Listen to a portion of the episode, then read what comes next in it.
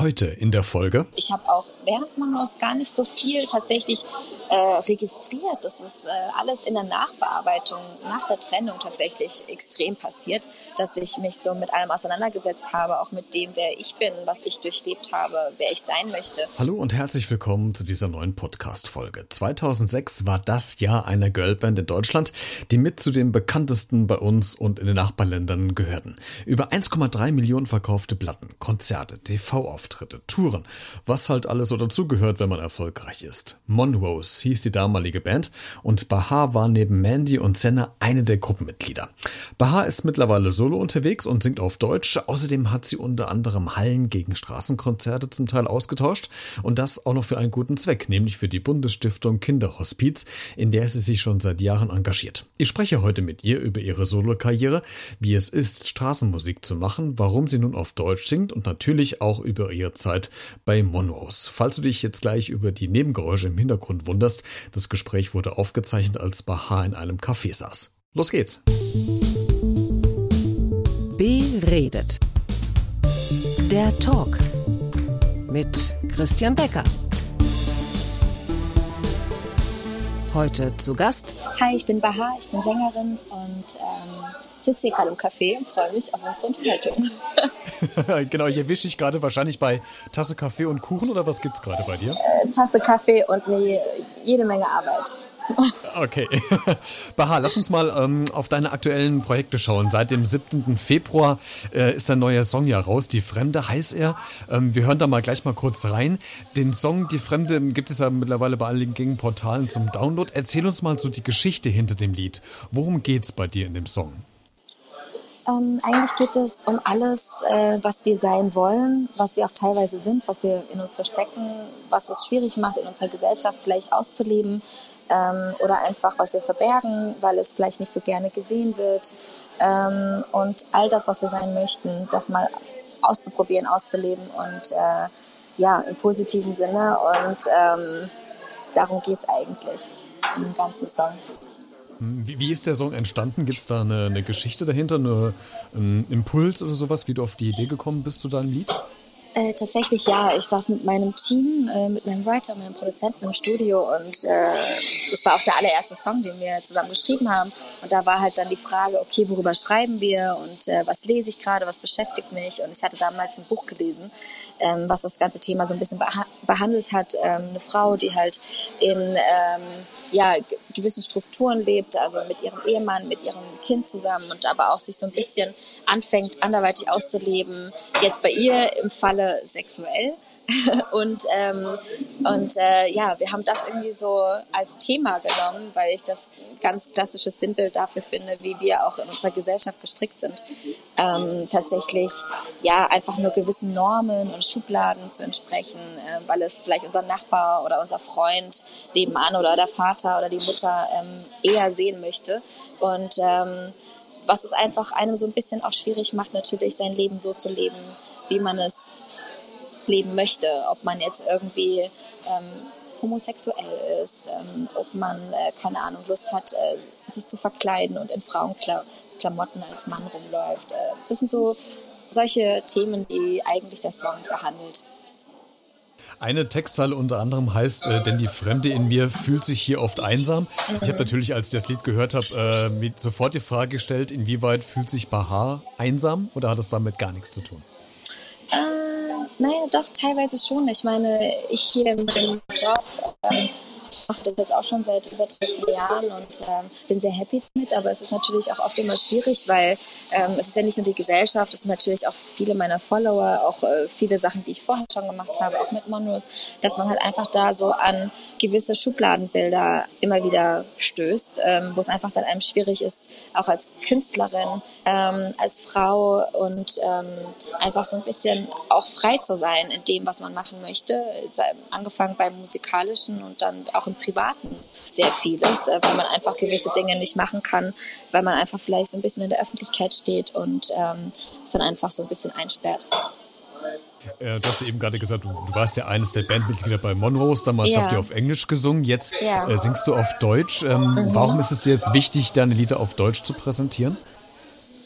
Ähm, ich habe tatsächlich mich relativ lange dagegen gesträubt. Ähm, ich liebe die deutsche Sprache. Ähm, allerdings habe ich mich im Englischen, im Gesang immer sehr, sehr wohl gefühlt. Und ich dachte mir so, okay, warum muss ich jetzt wechseln, nur weil irgendwie alle Deutsch singen? Ähm, und als zweiter Punkt war auch, warum ich mich so dagegen gesträubt habe, weil mir im Deutschen nicht so vieles gefallen hat. Also nicht so viel Musik, was mich wirklich inspiriert hat, äh, Künstler, die mich inspiriert haben, außer vielleicht so eine Handvoll. Ähm, habe mich dann irgendwie so ein bisschen hinreißen lassen, das mal auszuprobieren. Und tatsächlich bin ich heute sehr, sehr happy darüber, dass ich es äh, gewagt habe, dass mir so viele Leute in meinem Umkreis auch immer wieder im Nacken lagen und gesagt haben, so, Baha, probier das doch einfach mal aus. Und ähm, ja, ich bin sehr happy und fühle mich sehr wohl darin. Das heißt, wir können davon ausgehen, dass die nächsten Lieder, die kommen, alle auf Deutsch sein werden? Die nächsten Lieder werden alle erstmal auf Deutsch sein, ja. ja. Baha, du warst im letzten Jahr 2019 in vielen deutschen Städten auf einer Charity Roadshow unterwegs. Ja. Ähm, das alles für einen ziemlich guten Zweck, nämlich für ja. die Bundesstiftung Kinderhospiz. Ja. Ähm, welche Verbindung hast du denn mit dem Kinderhospiz und warum liegt dir das so sehr am Herzen? Ich bin seit Monros an äh, Patin für den Bundesverband Kinderhospiz und ähm, ja, ich liebe Kinder. Wenn man auf dieser Welt kein Herz für Kinder hat, dann weiß ich auch nicht. Ähm, es, es gibt so vieles, was man tun kann. Und wenn man ähm, einmal in einem Hospiz war, ähm, vor allem für Kinder, das ist wirklich sehr traurig, weil es sind einfach wirklich ja junge Menschen, die noch nicht viel erlebt haben, teilweise auch manchmal Babys ähm, oder junge Kinder, äh, Jugendliche, die einfach noch so vieles vorhaben und so viel erleben möchten. Und ähm, dass man denen einfach so ein bisschen durch die finanzielle Unterstützung die Möglichkeit geben kann, die Restzeit, die sie haben, ähm, die ja wirklich auf unbestimmte Zeit ist, ähm, einfach ja ein bisschen zu verschönern, ein bisschen zu ermöglichen, vielleicht ihre letzten Wünsche zu ermöglichen. Und äh, da ist halt einfach, wenn man ganz ehrlich ist, Geld immer eine gute Möglichkeit, äh, ein bisschen Dinge voranzutreiben. In der äh, Vorrecherche zu unserem heutigen äh, Gespräch habe ich natürlich geguckt, was, was du in der Vergangenheit alles gemacht. Du hast äh, zum einen riesige ähm, Konzerthallen gefüllt mit, mit Monrose. Du hast äh, jetzt diese Charity Road Tour gemacht, wo du ja. auf der Straße wieder auch gespielt hast. Ja. Du hast aber auch auf Musicalbühnen gestanden. Du hast äh, Zipora gespielt, die Frau von Moses. Ähm, wenn du jetzt mal alle drei Locations äh, zusammennimmst, was ist für dich so das Prägendste gewesen? Waren das die großen Hallen? Ist das die Nähe? Oder ist das dieses klassische auf die Musicalbühnen? Puh, ähm, ich glaube, es ist ein Mischwasch aus beidem. Also auf der einen Seite ist es natürlich äh, die kleinen äh, Konzerte, die kleinen Räume, wo man wirklich vielleicht sogar nur drei, vier Leute vor einem hat oder äh, wo man vielleicht nur 100 Leute vor einem hat, wo man jedes Gesicht sieht, wo man die Nähe zum Publikum richtig spürt. Ähm, das äh, ist unbeschreiblich und unbezahlbar. Das ist einfach wirklich Gold wert. Äh, da weiß man, die Menschen sind da, die schätzen dich, die sind nicht wegen irgendeinem Hype da, ähm, sondern die sind wirklich da, weil sie, weil sie das, was du machst, mögen und respektieren. Und da ist so eine ganz bestimmte, besondere Bindung. Ähm, auf den großen Bühnen ist natürlich auf der anderen Seite nochmal ganz anders immens. So, das ist halt einfach ein Gänsehaut-Feeling. Das kann man schwer beschreiben, wenn man da irgendwie tausend Lichter vor sich vor sich, ähm, vor sich stehen hat, die alle wirklich ihre Feuerzeuge oder ihre Handylichter hochheben und ähm, Leute, die deinen Namen rufen, die deine Texte können und dann diese Masse, das ist halt einfach, ähm, es ist beides sehr, sehr schön und äh, beides auf jeden Fall unbezahlbar. Also ich stelle mir immer die Frage, ich, ich habe das ja nie erlebt. Ich meine, ich habe als Moderator auf Bühnen gestanden vor 17.000 Leuten, da schon, ja. aber nicht als, als Sänger, als Artist, als Künstler. Steht man irgendwann auf der Bühne und man hat äh, den Gedanken, dass das eigentlich unwirklich ist, was ich hier gerade erlebe, oder äh, blendet man das irgendwie aus? Wie, wie ging es dir dann heute oder damals? Also ich glaube, äh, während Monroes äh, habe ich ganz lange überhaupt nicht kapiert, was eigentlich so alles um mich herum passiert und was wir gerade durchleben. Man ist irgendwie so auf einmal drin in diesem, in dieser Blase und äh, das ist halt einfach krass, ja, wenn man das so ausdrücken darf. Das kann man kaum in Worte fassen. Und irgendwann mit der Zeit natürlich, wenn man dann anfängt, das Ganze zu reflektieren und wenn man auch Zeit hat, sich ein bisschen damit auseinanderzusetzen, dann merkt man einfach mal, was man da alles macht, was das für Auswirkungen hat und auch ähm, was für eine wichtige Rolle man natürlich auch als Künstler in dem Falle übernimmt, ja, wirklich auch Vorbilder zu sein für so viele Menschen. Ähm, ich habe auch während Monos gar nicht so viel tatsächlich äh, registriert. Das ist äh, alles in der Nachbearbeitung, nach der Trennung tatsächlich extrem passiert, dass ich mich so mit allem auseinandergesetzt habe, auch mit dem, wer ich bin, was ich durchlebt habe, wer ich sein möchte. Und ähm, ja, also auch heute noch, wenn ich wirklich äh, erwachsene Frauen äh, vor mir stehen habe, die halt einfach sagen, in meinem Alter, die halt sagen so, ey, du hast mich und meine Jugend irgendwie, weiß ich nicht, äh, begleitet. Ja, begleitet, auch, ne? geprägt und, und, und auch äh, teilweise manchmal auch verschönert oder zu besonderen Momenten verschafft, dann ist das einfach wirklich äh, was Besonderes und äh, ja, das, dafür bin ich sehr dankbar. Du, du, hast es ja eben gerade gesagt, ihr habt euch ja aufgelöst und ihr habt es ja auch geschafft, neben den No Angels euch im, im Guten zu trennen. Ja. Äh, das ist ja nicht allen Bands gelungen. Tic-Tac-Toe, mhm. die legendäre Pressekonferenz, oh, wo ja. man sich ja verworfen hatte. Ähm, glaubst du, dass das Konzept Girlband ähm, heute noch erfolgreich wieder funktionieren könnte, weil die ganzen Casting-Shows ja auf Einzelprotagonisten mittlerweile aus sind? Naja, also ich meine, eine Girlband ist natürlich immer, ähm, jede Ära braucht ihre Girlband. Davon bin ich fest überzeugt, äh, so wie auch Boybands immer heute immer noch funktionieren. Ähm, sie schaffen einfach etwas ganz Besonderes, etwas, was vielleicht sogar Einzelkünstler gar nicht so sehr schaffen können. Du erreichst halt einfach viel mehr Leute.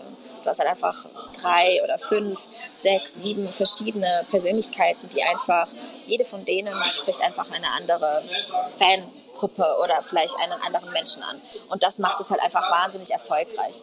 Ähm, auf der anderen Seite muss man natürlich sagen, dass äh, Girlbands halt natürlich auch teuer sind. Ne? Es ist, es je mehr Frauen im Pool, desto, äh, desto teurer ist natürlich auch teilweise die Produktion und es kostet auch alles mehr Geld, äh, dauert auch mehr Zeit.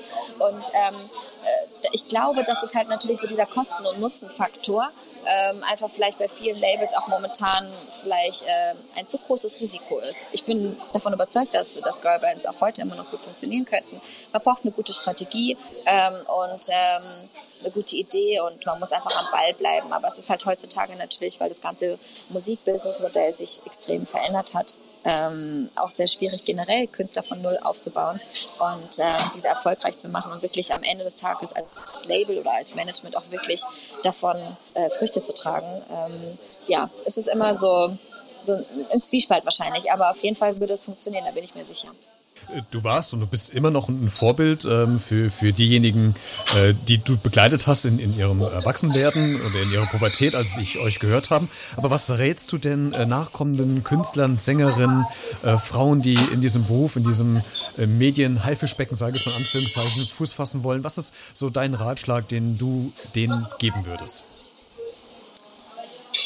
Ähm, also erst einmal äh, ich persönlich bin einfach ein ganz großer Befürworter davon, dass, dass man diesen Beruf nur machen sollte, wenn man auch wirklich eine Passion im Bereich Musik hat. Also wenn man wirklich gerne singt, wenn man gerne Musik macht, wenn man wirklich bereit ist, dafür auch vieles zurückzustecken.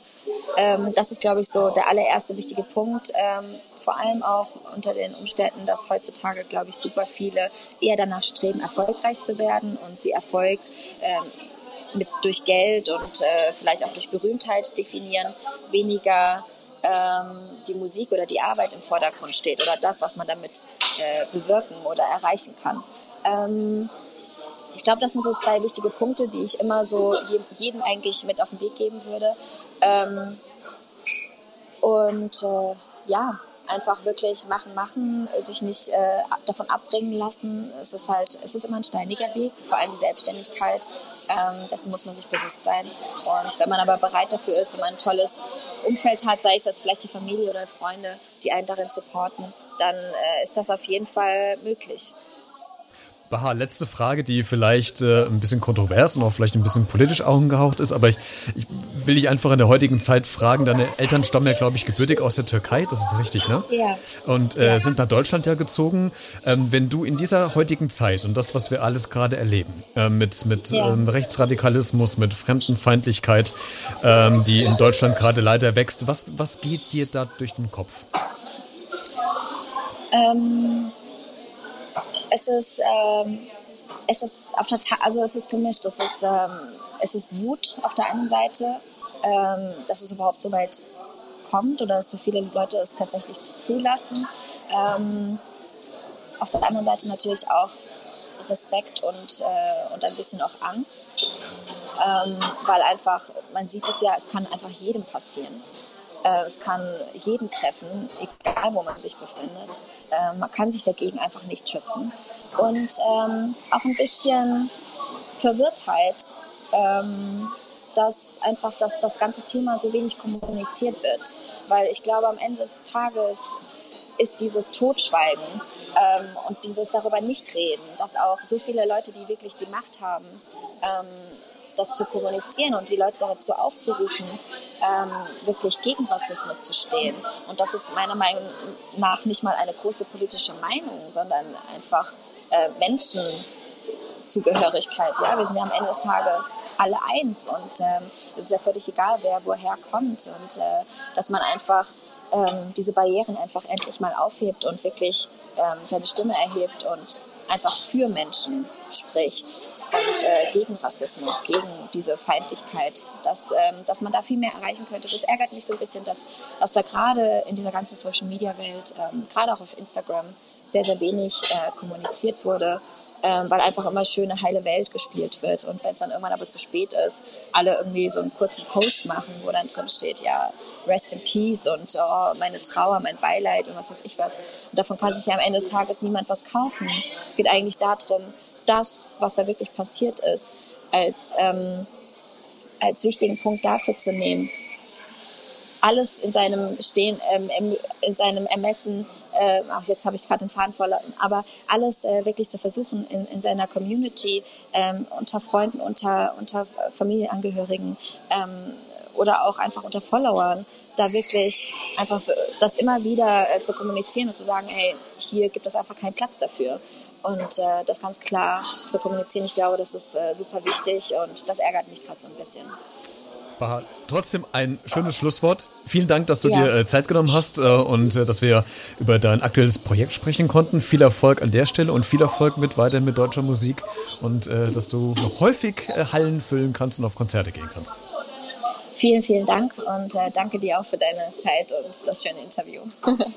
Bahas Instagram-Seite habe ich dir in der Folgenbeschreibung nochmal verlinkt. Da kannst du nochmal reinklicken, nochmal nachlesen. Außerdem findest du da auch den Link zu ihren Songs in der Podcast-Folgenbeschreibung. Am Anfang des Interviews habe ich ja gesagt, wir hören mal rein in die Fremde. Äh, aber aus rechtlichen Gründen geht das nicht, weil sonst hätte ich diesen Podcast nicht veröffentlichen können. Daher findest du alle relevanten Links in der Podcast-Folgenbeschreibung zu Baha, Homepage, Songs und so weiter. Da kannst du dann, äh, dann dich direkt informieren. Falls du zu dieser Folge noch was sagen möchtest, dann kommentiere gerne in den sozialen Medien bei Twitter, Facebook, Instagram oder YouTube. Lass äh, gerne auch ein Like oder ein Abo da bei Apple Podcast, Spotify oder Deezer. Und äh, da würde ich sagen, bis zum nächsten Mal und bleib neugierig.